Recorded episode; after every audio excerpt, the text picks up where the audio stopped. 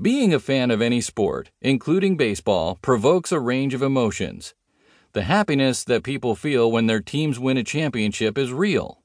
Similarly, the despair when the other team hits a walk-off home run to win a playoff or a World Series game is genuine.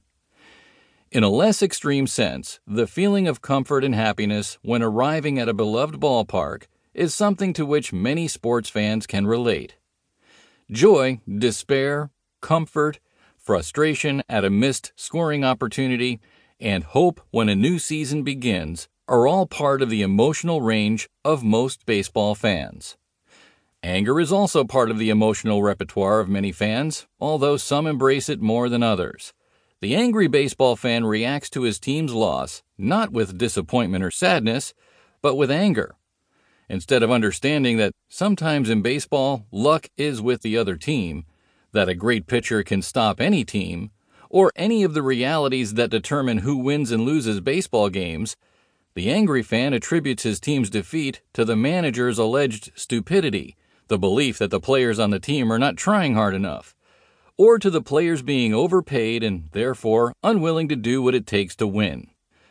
For most of these fans, the enormous salaries paid to all players are a significant and constant source of anger.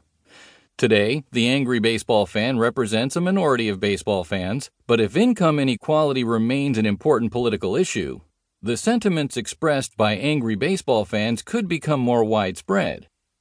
Not all fans will respond to income gaps between players and fans with anger, and for decades, most have not.